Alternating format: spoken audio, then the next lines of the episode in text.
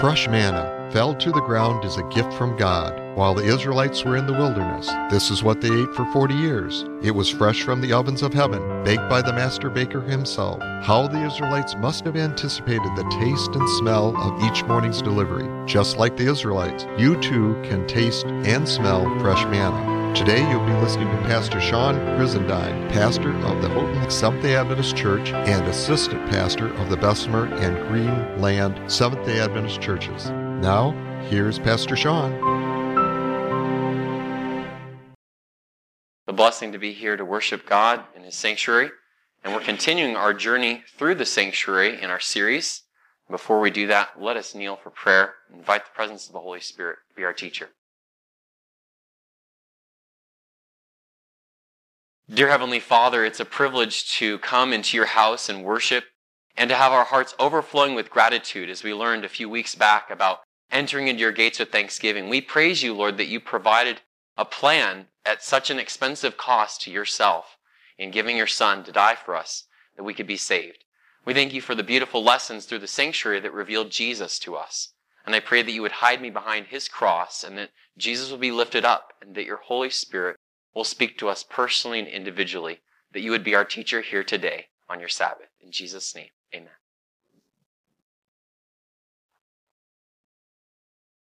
How many of you have ever tried to go on a long trip with a GPS? You need, usually, good directions if you're going to get where you're going. You know, I can imagine if someone gave you a GPS, though, and you said, wow, that's really cool, and you never used it, that the person who gave it to you would think, you're not really making use of this device that's really supposed to help you get to where you need to go. And I think in a very real way, Christ has actually given us a GPS system. And there might be some that look at the features on their GPS are like, oh, I like the cool buttons. Or I like the colors. You know, and some people read the Bible and they're like, wow, that's a nice promise, or that's cool. But if they're not really seeing the way God intended it to be read and the way it maps out the plan of salvation, in a sense, they're missing how to use it appropriately to get them to the final destination, and that's heaven. And so we learned a couple weeks back about how the sanctuary is the key that unlocks the mystery of the great disappointment that happened in 1844. And that understanding what Christ is doing now for us in heaven is so essential for us to have victorious Christian lives before Jesus returns. And so in John chapter 14 verse 6, probably a well known text, I invite you to turn there we see that Jesus makes this statement to us in regard to salvation through himself. But what you may not have known is that he's pulling from an Old Testament text in regard to the sanctuary. John 14 verse 6. Notice here, John 14 and verse 6. Often we will appreciate more out of texts we're very familiar with when we see them in the light of the plan of salvation in the sanctuary. John 14 verse 6, the Bible tells us, Jesus saith unto him, I am the way, the truth, and the life. No man cometh unto the Father but by me. How many times have you read this text and thought, this just means I need to accept Jesus? Well, that's true, but the more you understand what Jesus is offering you, and the better that you understand the way he's offering this to you, the clearer your experience with God gets, and the easier it gets to follow Jesus. In fact, God intended that we would know him so well that we would hate sinning. To the point where it's like, we don't want to do that anymore because we would rather be with Jesus. So, first, he's promised that he's the way, and we're going to learn about that. We're still continuing our journey in the courtyard of the sanctuary. And then the truth, which is actually there within the holy place where you find the table of showbread, the seven branch candlestick, the altar of incense. And then the very life of God dwelt in the most holy place. And the only way to experience this is through Jesus. Let's go to Psalm 77, verse 13. Notice here Jesus building on this concept. Psalm 77, verse 13. Christ was not originating a new truth, he was actually building on the foundation that was already laid through the apostles and prophets, which pointed to him. Psalm 77, 13. The scripture tells us, Thy way, O God, is in the sanctuary. Who is so great a God as our God? So the way, we see as Jesus said that he's the way, then it should follow that the truth and the life part would continue through the sanctuary, and we'll see that. So his sacrifice was intended to take us somewhere by faith, just like a well used GPS. If you understand how he's laid out the plan of salvation and you know how it's personally applying into your spiritual life, you can have victory. Jesus did not tend for us to have mediocre, meaningless, pointless lives, but meaning filled lives in which we know that we're fulfilling God's specific purpose for our lives and our existence. A quote that has brought me a lot of encouragement, and I found it first in a book that actually speaks about the sanctuary. How many of you have ever heard of W.D. Frazee? Anyway, he was a Seventh-day Adventist pastor, preacher years ago, but he wrote a book called Ransom and Reunion. I first got my hands on this book years ago, and there's a quote in there from the Signs of the Times, April 22, 1903, paragraph 5, and this is what it says. It says, We were brought into existence because we were needed. Do you feel needed? Do you feel valued? God values you. God has a purpose for your life. And so as surely as he had a purpose for Jesus, he has a purpose for your existence. And so as Jesus became the sacrifice, he said, but now I'm making a way to be able to repopulate heaven with beings that have experienced the power of my character transforming them, and they've walked the steps that Christ has laid out for us. And when we have this experience, we have something right to the point to tell about how God has been leading us and why we are Seventh day Adventist Christians, if we truly are.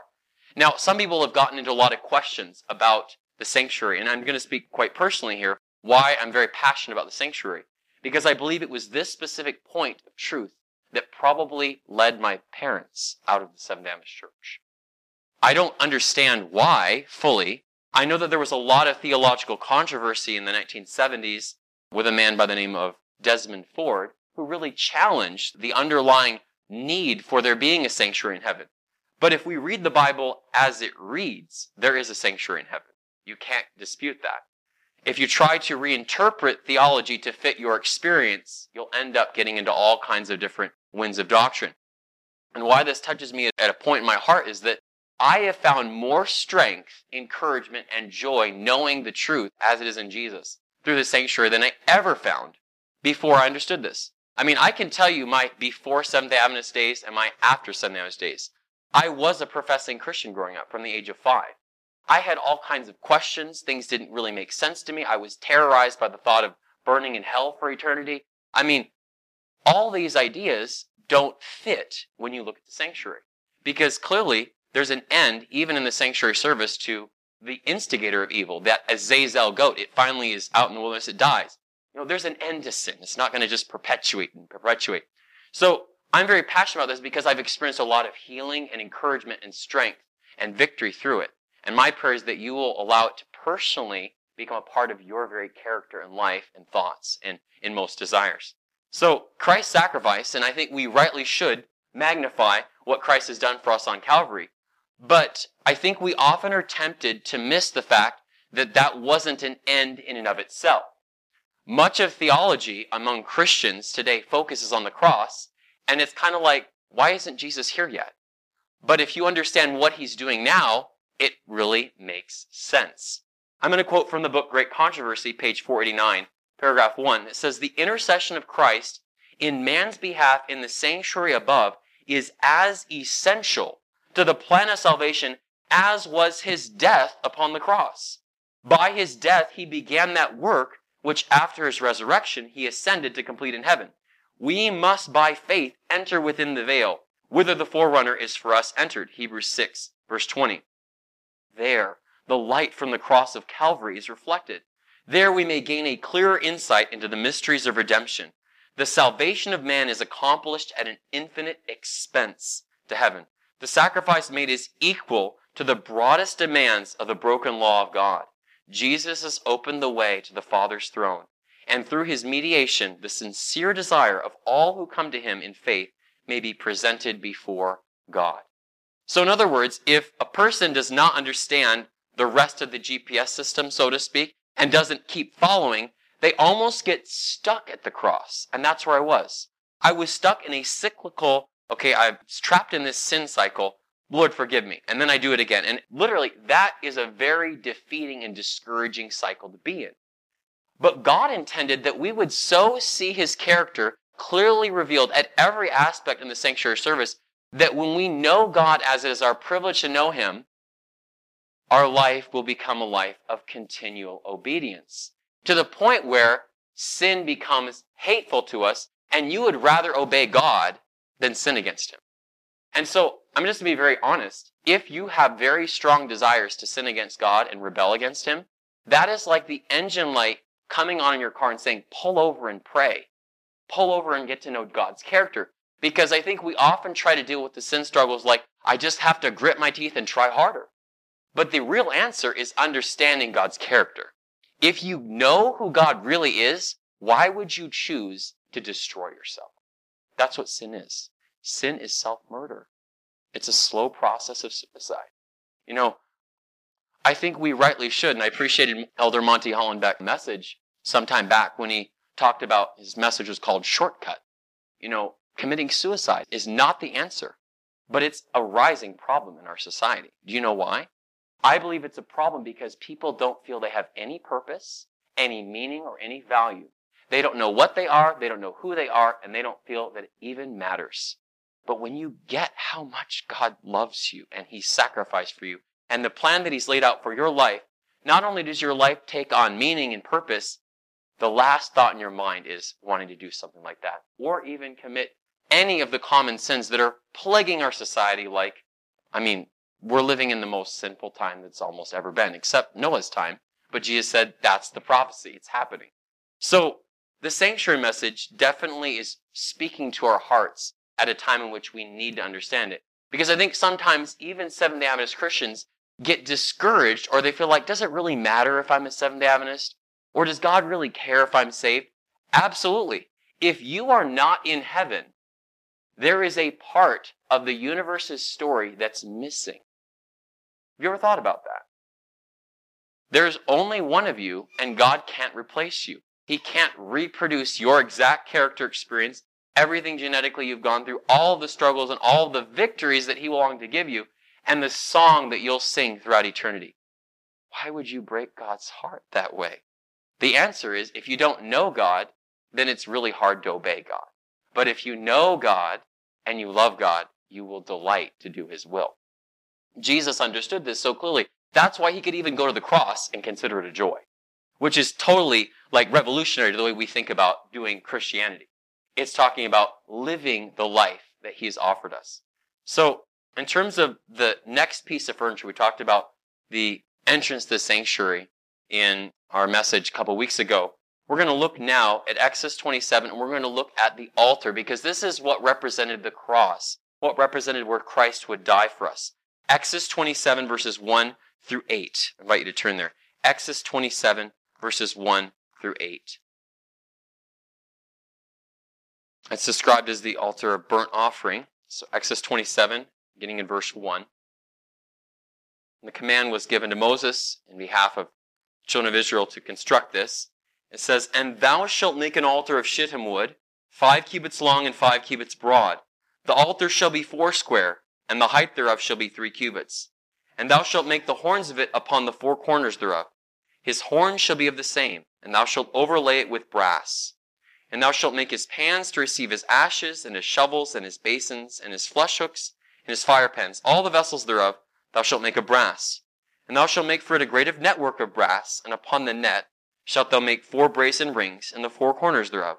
And thou shalt put it under the compass of the altar beneath, that the net may be even to the midst of the altar, and thou shalt make staves for the altar, staves of shittim wood, and overlay them with brass. And the staves shall be put into the rings, and the staves shall be upon the two sides of the altar to bear it.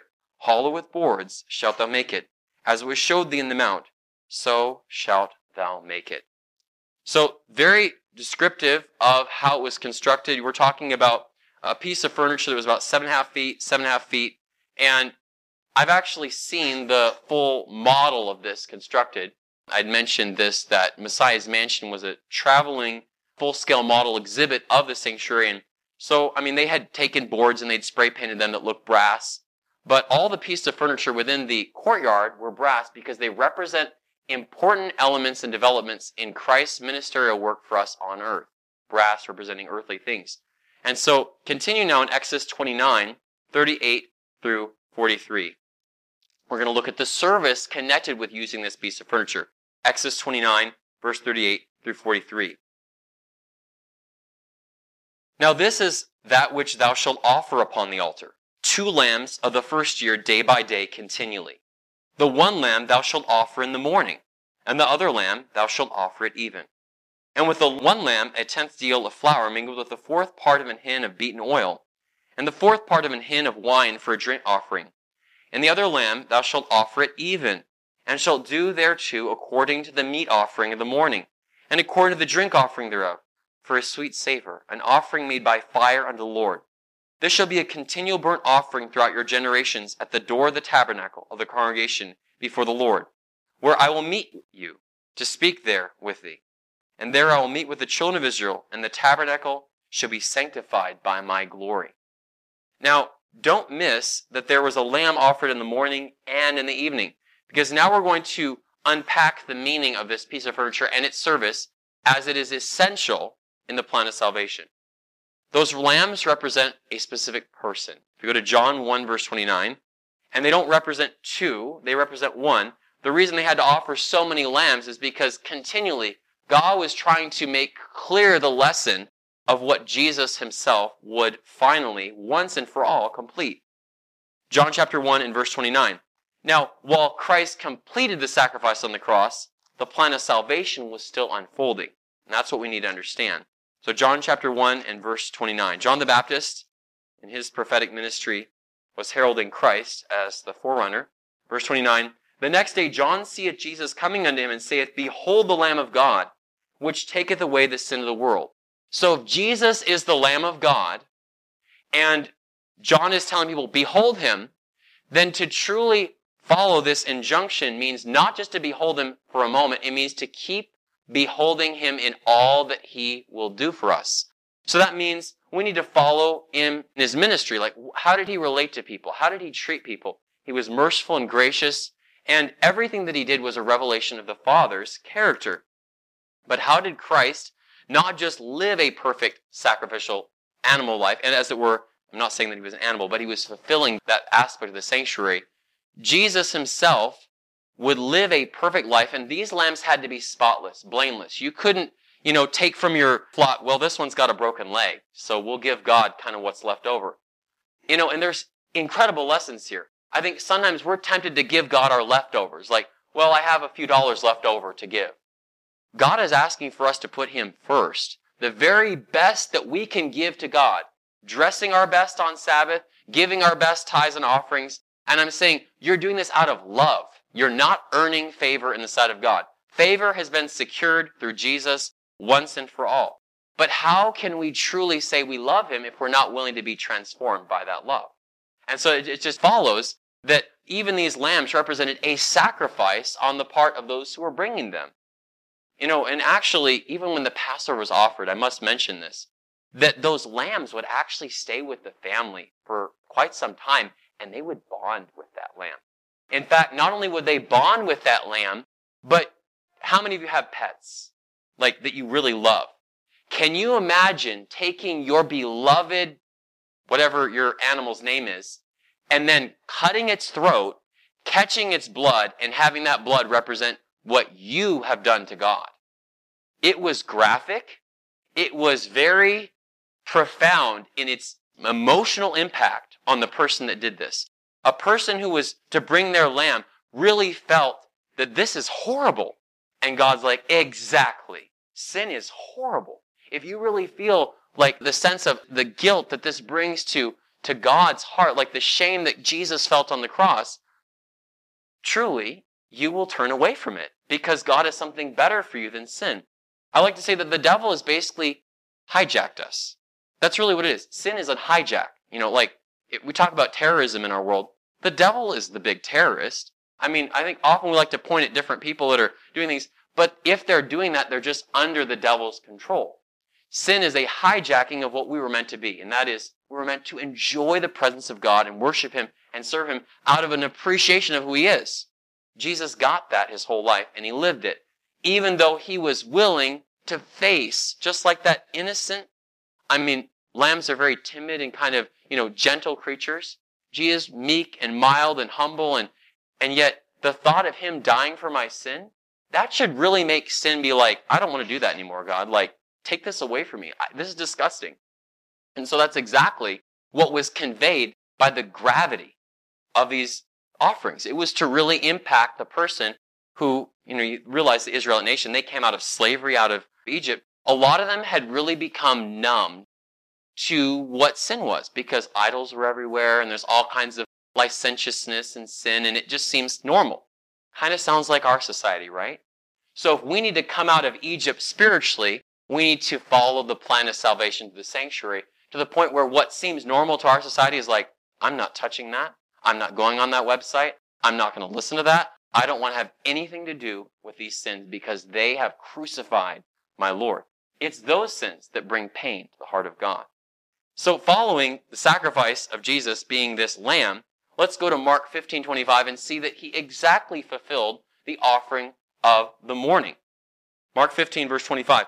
In fact, he in himself is a complete fulfillment of the sacrifice. And I really marveled at this, the genius mind behind the Bible and how the details that are given are significant. They're there to show you that your faith can rest securely on the foundation as it is in Jesus.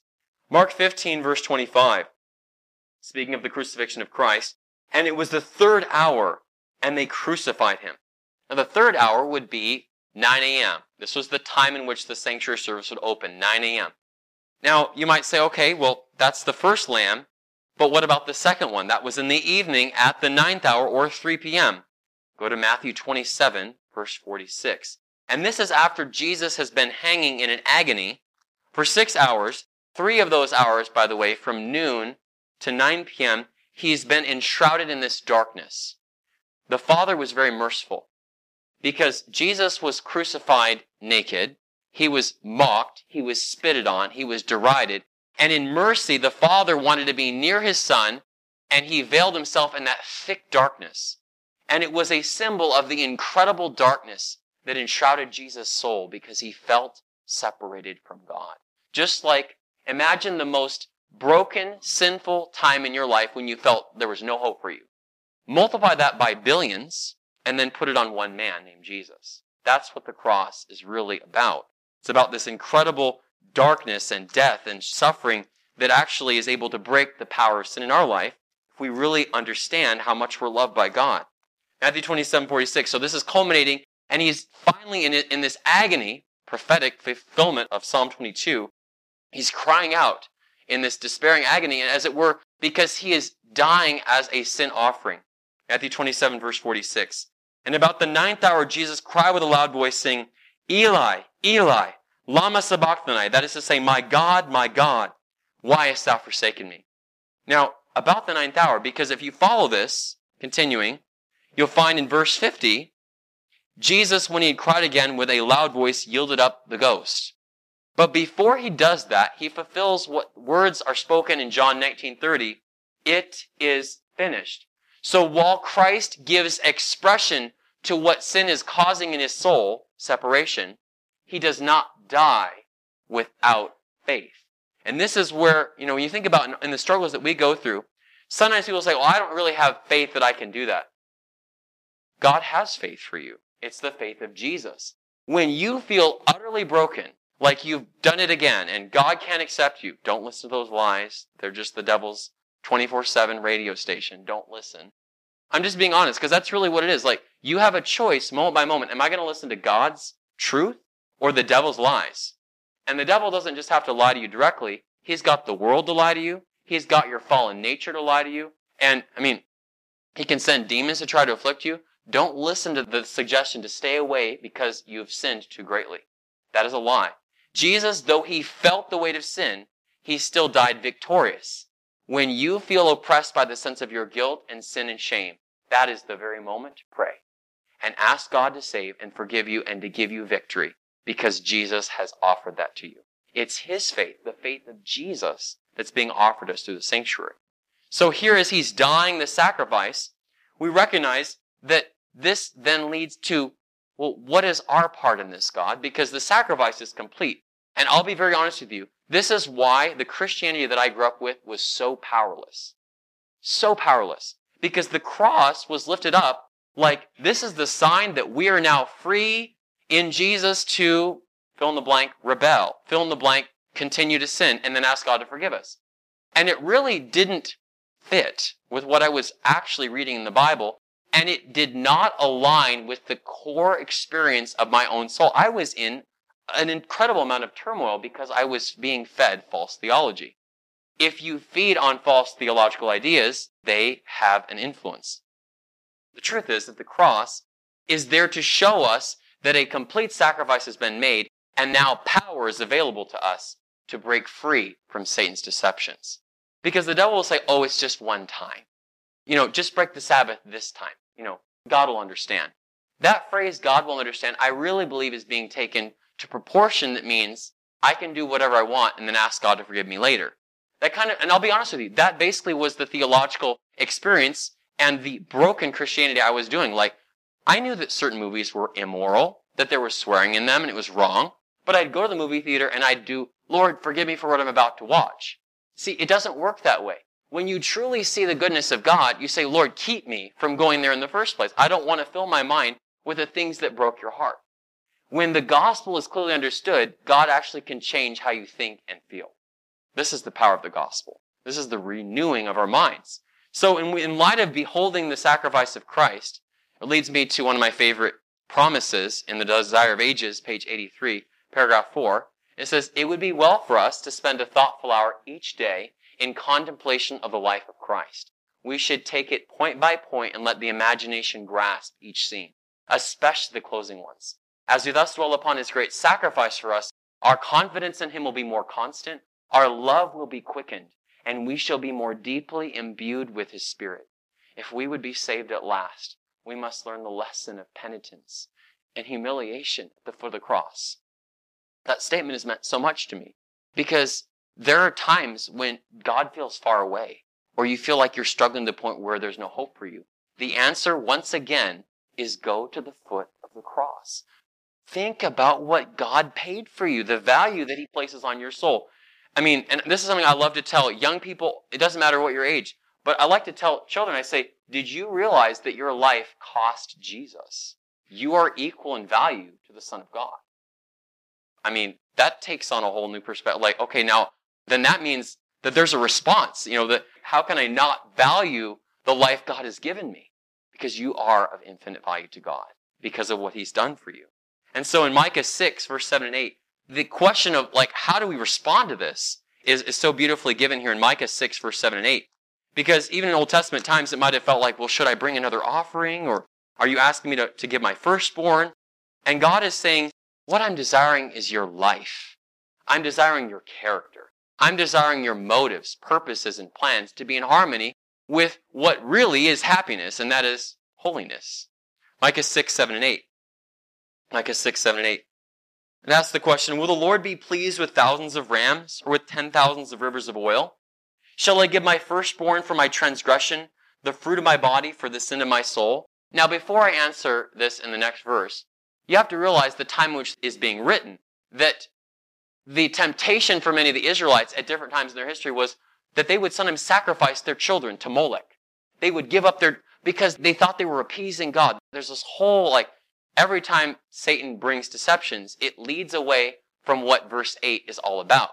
They thought, well, if I can do this and if I can offer this and we could bring more to God, God will finally accept us and he'll bless us. God already has blessed you beyond what you can ask or think in sending Jesus to be your Savior. All he's really asking for is that you would be all in for him. And it's not so hard when you get it. But the struggle is to get it. And I'm just being very, like, point blank. Getting it means beholding it. It means experientially change who you are. That's the gospel. It makes you a different person. If you're a new creature. And so verse 8, he has showed thee, O man, what is good, and what doth the Lord require of thee, but to do justly, and to love mercy, and to walk humbly with thy God. In other words, this is the fruit of knowing God. Because why would you want to walk unjustly? And why would you want to be cold and unchristlike and distant to people when they need mercy and why would you want to ask like God is not there? Because every day we're tempted to accept the lies of the devil that we can do it on our own. You cannot live the Christian life on your own. And I'm not talking about like, okay, I had personal devotions, I read my Bible, I even spent a thoughtful hour on the life of Jesus, but then I can have a 10 minute timeout on the internet. No, there's no timeouts with God.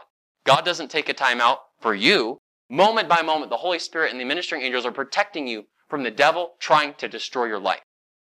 I don't think we realize we're in a war. The sanctuary is actually God's war plan model to get us home. Like, we weren't intended to stay here this long, actually. We're quite a few years overdue. I like to say we're kind of in the universe's overtime, and God is saying, I'm waiting for people that are experiencing what I'm offering them. And it's through the sanctuary. I love how Jesus, in his life, he showed that this plan was to be a complete success. And he lived the sacrifice, not just at the cross, every moment of his life. So when our lives are so inwrought with God's Spirit, we're saying, Lord, what is your desire for me today? How may I serve you today? And how may I be in harmony with heaven? And when our hearts are in tune with God, it's a delight to do God's will. And so here in Romans chapter 12, verse 1 and 2, Paul is picking up really this underlying concept of complete surrender and abiding in Christ and the response that is only true response to what Jesus has done for us. Romans 12, verse 1 and 2, where the question, really the statement of invitation here, in light of all that God has sacrificed for us, all that has been paid for us, you know, like your acceptance before God is based on the sacrifice of Christ. But the fruit of that, to the extent that you really understand and believe that and live that, will be what we read here in Romans 12, 1 and 2. I beseech you therefore, brethren, by the mercies of God, that you present your body as a living sacrifice, holy, acceptable unto God, which is your reasonable service. And be not conformed to this world, but be transformed by the renewing of your mind. They may prove it is that good and acceptable and perfect will of God. So a living sacrifice. In reality, in many ways, it's more of a sacrifice to live to the coming of Jesus than it is to die before he comes. And I'll say why. Because those who will live to the coming of Jesus are going to go through greater trials. But if you understand what Christ understood, if you know the character of God and you know the plan of salvation, you'll know that he needs living witnesses to demonstrate this reality. That God is able to completely remove sin from your life. And you would rather do God's will than your own. To the point where the prayer of Christ in Gethsemane, nevertheless not as I will, but as thou wilt, is not something you pray merely when you're making difficult decisions. It's what you're praying when you first wake up. It's what you're praying throughout the day. You're asking for God's will. And He actually has good things in store for you in that will. Jesus' joy was in the uplifting of our lives to be with Him. I'd like us to turn to Hebrews chapter 12, verse 1 and 2, really building on this concept of living sacrifices. Jesus has shown us the way. He's pioneered the faith that we need. Hebrews 12, verse 1 and 2. Hebrews 12, verse 1 and 2. Wherefore, seeing we also are compassed about with so great a cloud of witnesses, let us lay aside every weight and the sin which doth so easily beset us, and let us run with patience the race that is set before us, looking unto Jesus, the author and finisher of our faith, who for the joy that was set before him endured the cross, despising the shame, and is set down at the right hand of the throne of God. Jesus considered it a joy to face what he did for us. And in Galatians 2:20, we realize that Paul is basically describing this experience of overcoming, this complete identification with Christ, that when you're called to do something that seems totally out of your league, so to speak, totally out of your comfort zone, you say, well, I just have to remember that it's Christ that's going to work in me, and I'm going to abide in him, and he's going to make it possible. Galatians chapter 2 and verse 20. This is the promise. This is what the sanctuary service was contemplating for us, the sacrifice that we become so identified with Jesus or one with him. I am crucified with Christ, nevertheless I live. Yet not I, but Christ liveth in me. And the life which I now live in the flesh, I live by the faith of the Son of God, who loved me and gave himself for me. Now, you might ask, how am I to abide in Christ? What does this actually look like? Well, there's basically only two ways to live in this life by the flesh or by the Spirit. And you can't do both at the same time. They're at complete war with one another. And so, if we are truly crucified with Christ, this looks like, go to Galatians 5. We're going to start in verse 19 because if we understand what the flesh is, if this is your character, this is what you're doing, thinking, focusing on, this is evidence that you're not experiencing what Christ has offered you in his sacrifice. But thankfully, there's always hope. You can turn your life over to him, and then he will fill you with his character, which is his spirit. Galatians 5, beginning in verse 19. Now the works of the flesh are manifest, which are these adultery, fornication, uncleanness, lasciviousness, idolatry, witchcraft, hatred, variance, emulations, wrath, strife, seditions, heresies, envyings, murders, drunkenness, revelings, and such like, of the which I tell you before, as I have also told you in time past, that they which do such things shall not inherit the kingdom of God. And this is not a, like, you have to do all of them to be out of the kingdom of God. Even the committing of one of these sins and continually cherishing it is enough to neutralize the power of the gospel. Because it's a completely antagonistic power system. It's the fallen nature. It's rebellion against God. But God says, I didn't intend for my children to experience that and live that way. That's why the gospel I had heard growing up was so powerless because it was almost like, well, a little bit of that, a little bit of that, and that's just kind of the way we all are, and that's just kind of your experience, and thank God that He forgives us. We're all going to heaven. We're going like, that just doesn't fit. And so verses 22 and 23 is what our experience becomes when we're crucified with Christ. But the fruit of the Spirit is love, joy, peace, long suffering, gentleness, goodness, faith, meekness, temperance. Against such there is no law. All these fruits of the Spirit, all these traits of character are the divine nature. So working the Holy Spirit in us, and not one will be missing when Christ lives in us by faith. God truly is calling for our heart. When you come to the foot of the cross, you're going to start to feel two incredible realities. Your own incredible sinfulness and the incredible love of Jesus. And it is the beautiful synthesis of those realities that actually enables you to live a humble and obedient life. Never lose sight of your continual need of Jesus. And that's what the new heart is all about. Ezekiel 36, 26 and 27. Because while Jesus has died for us, he's inviting us to die to ourselves and to receive this new heart, which is what the crucifixion was all about, offering us a new beginning, a new heart and a new start. And from this heart, we will then be enabled to receive what he next has for us the washing, the cleansing, which we'll learn about in a couple weeks about the laver. And all of this is essential for our experience. Ezekiel 36, 26 and 27, he promises, A new heart also will I give you, and a new spirit will I put within you, and I will take away the stony heart out of your flesh, and I will give you an heart of flesh, and I will put my spirit within you, and cause you to walk in my statutes, and you shall keep my judgments and do them. When that new heart is at work in you, like a GPS system that's charged, that's programmed for the direction it should go, God will lead you in the path of life. You will find greater joy in doing God's will than any of the joys that you thought you had living in sin, which are only temporary and they always bring shame and sorrow. You can't sin and not have problems afterwards, but you can't spend time with Jesus truly and not be blessed. He's preparing us for infinite blessings. So Jesus is calling us to follow that GPS system of the sanctuary, his very life, and say, Lord, have all my heart. We're so weak we can't even give our heart to him. So we say, Lord, take my heart. Fill me with your spirit. Transform my very character, my thoughts and feelings, and give me a new beginning. And if that is your desire today, to let the sacrifice of Christ transform your very being, to make you a new creature, to give you a new heart, then I invite you to stand with me now because Jesus is offering us something infinitely better than we've ever known without him. Praise the Lord. If there's anyone here this Sabbath that wants to take that decision in realizing, and I'll just be very honest with you, that counterfeit experience that I'd had going on so long had to change, and I got rebaptized. There may be someone here that says, Lord, I need a victorious experience. I need to signify that I need a new start. And that you're recognizing it's a change in your very life. It's a change in the way you perceive God's promises. And so if there's anyone here that today either wants to be baptized or rebaptized, would you just like to raise your hand? Is there anyone here? Amen. Praise the Lord. God sees those decisions. Let us kneel together and ask God to seal every one of our hearts for Him, for Him to live in us and accomplish what we've invited Him to do in us.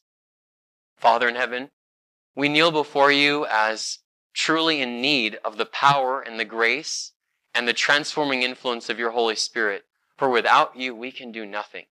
Lord, we ask that your Spirit will work in us that new heart, that you would create in us clean hearts, that we would live with the consciousness of what sin has cost you, that we would be given through you a true hatred for sin and a love for your will. And I thank you, Lord, for those who have raised their hand today that want to be baptized or rebaptized. Lord, that you'd give them victory in their lives, that they would find joy in doing your will, And Father in heaven, that each and every one of us here would be in heaven, and each will hear this message, that not one of us would be missing. In Jesus' name, amen.